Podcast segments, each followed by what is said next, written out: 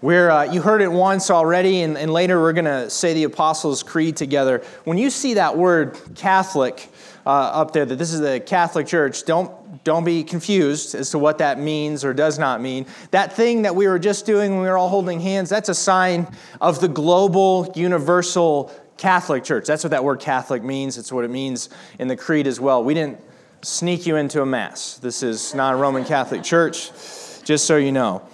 Um, it's a, it's a pleasure to be with you this Easter morning and to say, Christ is risen. now, when I say that, you got it. You got to bring the fire in the response. So we'll try that again. Christ is risen. Is risen Hallelujah. Hallelujah.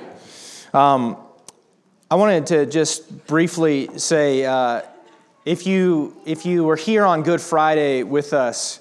Um, it, we had a tenebrae service in here. This, the room was dark except for the light of candles. And um, I, have to, I have to just say, as a pastor, um, I'm fully aware of where we are in this building, in this place together. And uh, on Good Friday, I came to a tenebrae service that I did very little to set up. And that was so different from anything I've experienced for years. Uh, one component of that is just this building and where we are. The fact that our stuff was here before we got here and is here after we left. We've never experienced that before. It was such a restful experience for me. And on top of that, um, Samantha Northey and Becky Swan and Jenny Height did all these things that I normally did myself for, for years, and I did nothing. And uh, I, I celebrate the nothingness that I, that I did, and, and also the many gifts that our people are, are demonstrating. And you'll see on the walls behind me this display that was uh, constructed, led by um, Mark and Jacqueline Oliver. They led that, and Jacqueline has written up a description of what this installation is supposed to be speaking to us. They did that with the help of other hands of people in our church. There's just a lot of stuff going on that is about other people that are taking ownership and displaying the gifts and creativity of God. And I'm so, so grateful. And um, this morning, um, uh, I've, been, I've been the pastor here for um, seven and a half years, a little bit more. And in my head, I was just kind of racing through our history because I was, I've been here since before I was a pastor and all the different places that we've had Easter together. And um, obviously, this, this is the first time we've been here.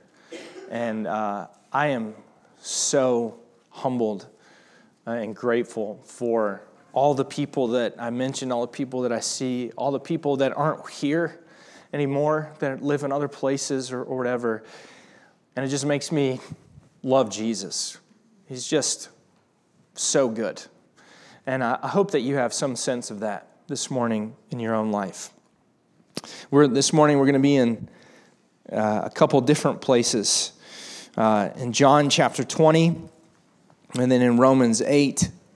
And you can keep your finger over in Romans 8. If you don't have a Bible, there's, there's Bibles in the pew. If you don't want to try to read and listen, uh, there, you can follow along with the words that are on the screen, or you can just listen. It's up to you. There's lots of options for you. John chapter 20, verse 11. But Mary stood weeping outside the tomb. And as she wept, she stood, stooped to look into the tomb. And she saw two angels in white sitting where the body of Jesus had lain, one at the head and one at the feet. They said to her, Woman, why are you weeping?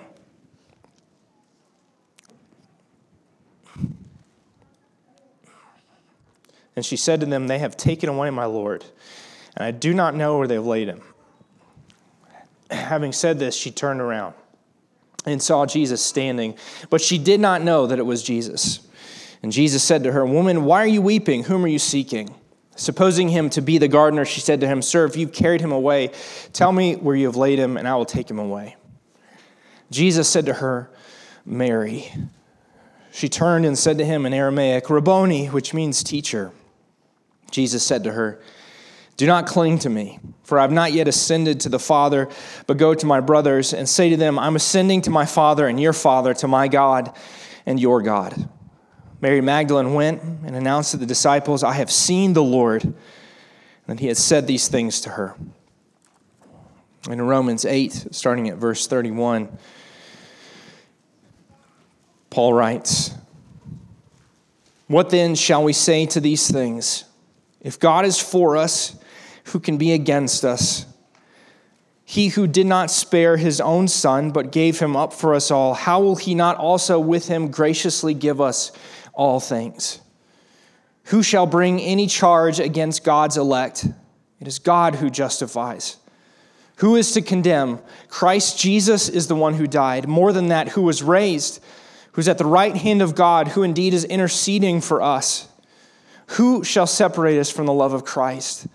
Shall tribulation or distress or persecution or famine or nakedness or danger or sword? As it is written, For your sake we are being killed all the day long. We are regarded as sheep to be slaughtered. No, in all these things we are more than conquerors through him who loved us. For I am sure that neither death, nor life, nor angels, nor rulers, nor things present, nor things to come, nor powers, nor heights, nor depth, nor anything else in all creation will be able to separate us from the love of God in Christ Jesus our Lord. Let me pray for us. Lord Jesus, we thank you for your word this morning. We thank you that you are the eternal word of God. We pray that our hearts would be open and soft, that our ears would be open, that our eyes would be open, and that we would hear your voice in the midst of our life. And this morning, we would recognize you for who you are. Thank you, Lord Jesus. Amen. if you're, um, you're able to, to be at the sunrise service with us in Christ Community this morning, you've already heard this passage, and um, David Taylor, I went up to him after he spoke and I, I chastised him for choosing the same passage that I was supposed to preach on that was unacceptable. So now we're in a war with Christ community, just so you know. Um, no, David, David's a good friend. Uh, I did have to punch him, but it was fine. We're still friends. Um, in John's gospel narrative, um, this story with Mary is, is after the disciples have already been clued in that, that Jesus' body is gone. And they've run in and see that he's not there, and they're confused, they're distressed. And John's account here of what happens zeroes in on Mary Magdalene in a specific and special way that's unlike any of the other gospel accounts. And uh, Mary, Mary is there clearly distressed because Jesus is gone.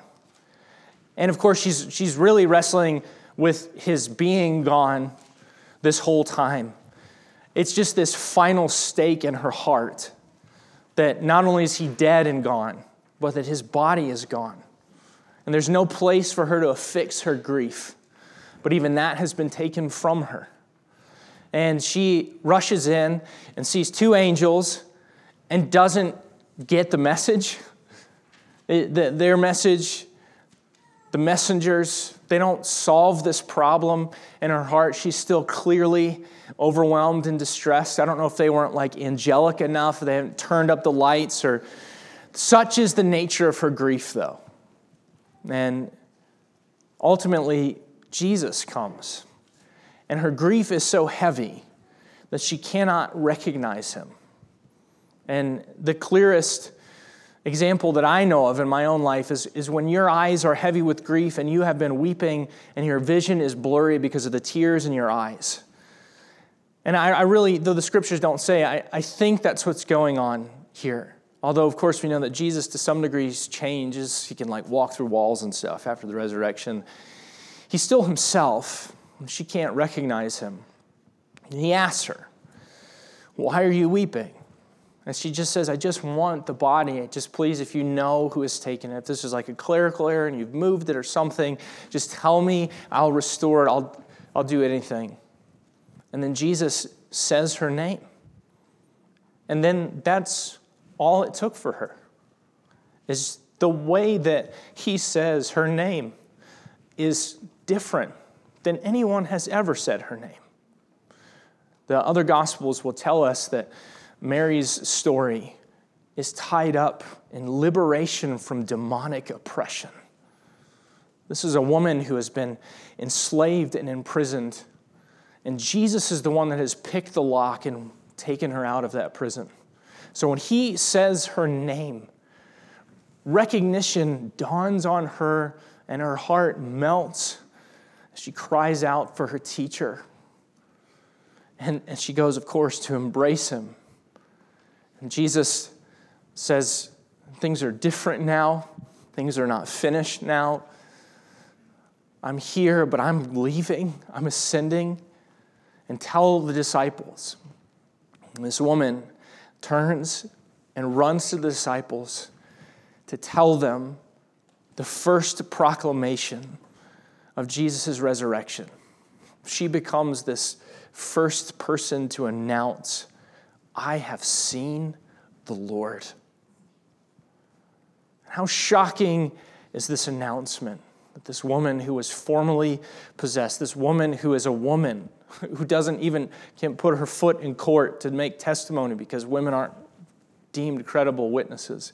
She is the one who announces for the first time, I have seen the Lord. And there's something larger going on in this narrative than just the resurrection of Jesus. It's not just the reappearance of an important character in a story. This is the resolution and the mending of the entire biblical story. Because everything that is of massive importance in the Bible, it seems, is tied to garden events. And John has woven his story straight through these garden places. The Bible opens with the creation of the world, meant to experience the very flourishing and goodness of the Creator God, who is not separate from his people, but as, as a thing of habit and commonplace nature comes and walks with his people. And in that garden, a woman and a man are lured together to consider that maybe this God is not quite so good. Maybe if they would take upon themselves the attributes of divinity, they could be better than divine himself. And in that garden, a woman hears the invitation to take and to eat. And she does. And everything falls to pieces because people were not meant to bear in themselves the attributes of divinity, but were instead intended to seek the God who made the world, who made themselves. And her husband buys the lie at the same time she does, and himself takes and eats in this garden disaster. And instead of people, humanity, being co workers with God to extend the boundaries of the garden of across the face of the earth. Disaster and death wins its way into the earth. And instead of the people of God being this representation of what it means to be covenanted with God and to be faithful to God, it seems that the serpent's lie has wound itself into the story of the people of God itself. So the Old Testament is, is full of these remarkable stories of, of God initiating in this mending of separation that has happened between him and his people. But again and again, the people of God will taste it and walk away believing that there are other good things out out there for them to taste and to take and to eat. Because we can't quite escape the disaster of the garden. And John will tell us that eventually what God does is he does not keep coming to the world from the outside, but instead even though he is the creator, even though he says he is the true light who has actually made the world in and of himself, he comes to the place that he made, and the things, the people that he made don't recognize him as the maker.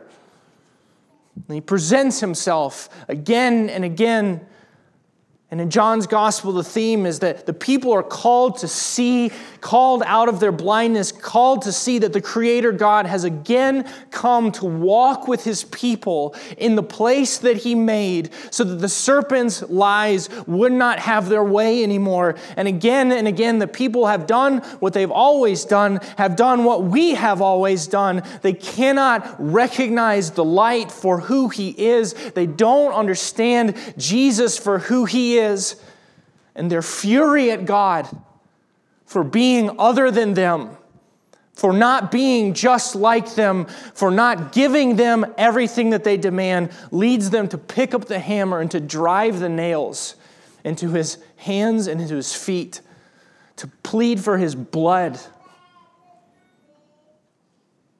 And here in this garden tomb, Jesus emerges from this place of death that the garden has always tragically been. And Jesus steps out of the tomb and onto the serpent's head and crushes him by his own life and death and resurrection. And Mary will be here told what you and I are also told Would you come and take and eat? Not of the fruit of a forbidden tree, but instead of the very body and blood of Jesus Christ. And Paul will point to this moment. He will point to Jesus. And he will then ask the question of us what then can separate us from the love of God? If the whole story of humanity, the whole biblical story, has been of the tragic separation that is riven between God and man because of sin, what now can separate us?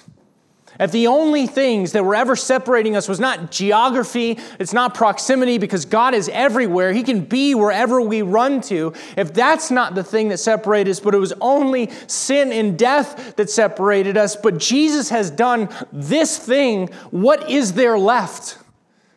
Are there powers? Are there principalities? Is it all the forces of hell? Is it sickness? Is it death itself? And Paul's answer is that no, there's nothing. There's nothing left for hell to hold. There's nothing left that can be imprisoned and wrapped around you. There are no chains that are strong enough to hold you back from the love of God. Not because you and I have figured out how finally be moral enough or good enough or wise enough or spiritual enough, but because God Himself has descended, He has brought Himself low, He's become a servant, and He has washed you, He has cleansed you, and ultimately He has climbed into your grave and held you in the grave and carried you out. So that there is now nothing no power, no thing that you can imagine, no height, nor depth, nor width that can separate you from the love of God. In the garden, humanity fell, and through the garden, humanity was rescued. And the great story of Scripture moves on and looks forward to a day when a garden city will be the place where once again God will rest with his people forever. John will look forward in his visions at the end of time in the book of Revelation. He will describe a day when heaven won't be a place where God is and earth is over here. Heaven and earth will be in the same place.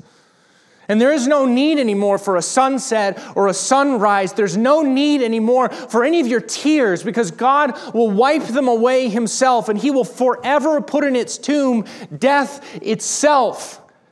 And there is in that place a river of life flowing past the tree of life that you and I had for so long been separated from. And in that garden city, humanity's story and the story of God will be collapsed together, and we will find our resolution in the place where we were always meant to be in the garden with God forever.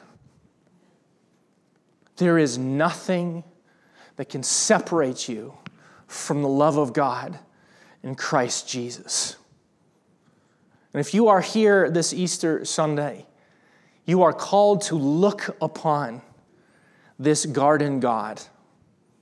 You are called to respond to him. You, you may be like Eve in the Garden of Eden, who has been grasping over your own form of power and control. You may have been the kind that said, I know a better way. And if only I myself could be God, the world would be right. But you, in this moment, are sitting in the rubble of your life. Even if from the outside it looks well put together and well contained and well run, on the inside of it, you know that you are sitting in rubble, in slavery, in prison, and in death.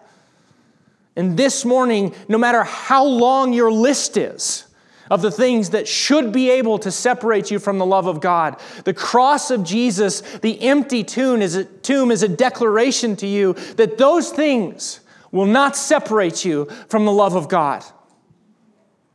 And if this morning you have been meandering through your life, following Jesus, half heartedly wandering from pole to pole. Maybe you are just coasting through life, putting the, the cross on your car and saying blessings to people and, and all praying at night and just sort of plateaued along in your life with God. This morning, the empty tomb of Jesus is here to remind you what God has done for you and won for you, which is union with Himself. That the very love of God that God has shared amongst Himself, Father, Son, and Holy Spirit for all eternity, that is the love of God that is being poured out upon you, that is on offer to you. And if your heart has been cold and dry and you've been bored with God, we come to this story every year because you and I are people who are prone to boredom, and God is calling us to wake up. This is not boring.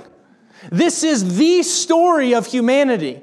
This is the story that you are longing for. There is no better story in all of the world than the very true story of the world. That Jesus, born in Bethlehem, raised in Nazareth in a tiny stretch of geography a thousand miles away, 2,000 years ago, would somehow be the pivot around which the whole world turns. And that Jesus loves you. And if you feel like this morning that you have been too cold, if you've been too dry, and you don't even have the energy to move towards Him this Sunday, here is the good news He's always been the one that's coming after you. God does not believe in 50 50 propositions. It has always been all on Him. And He is coming after you this morning. And if today you would sit here and you would refuse God and you would walk away he will walk after you again. If today you would hear his voice, do not harden your heart.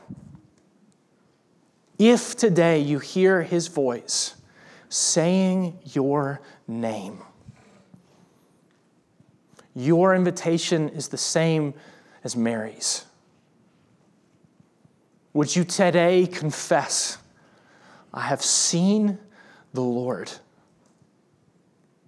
Mary saw with her eyes, but when, he, when she heard the Master's voice saying her name, then she saw him.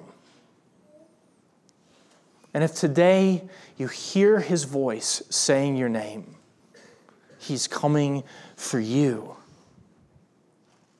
Would you respond to him in the same way? I have seen the Lord, and there is no one like him. I've seen him. Let me pray for us. Lord Jesus, thank you for your generosity and your kindness.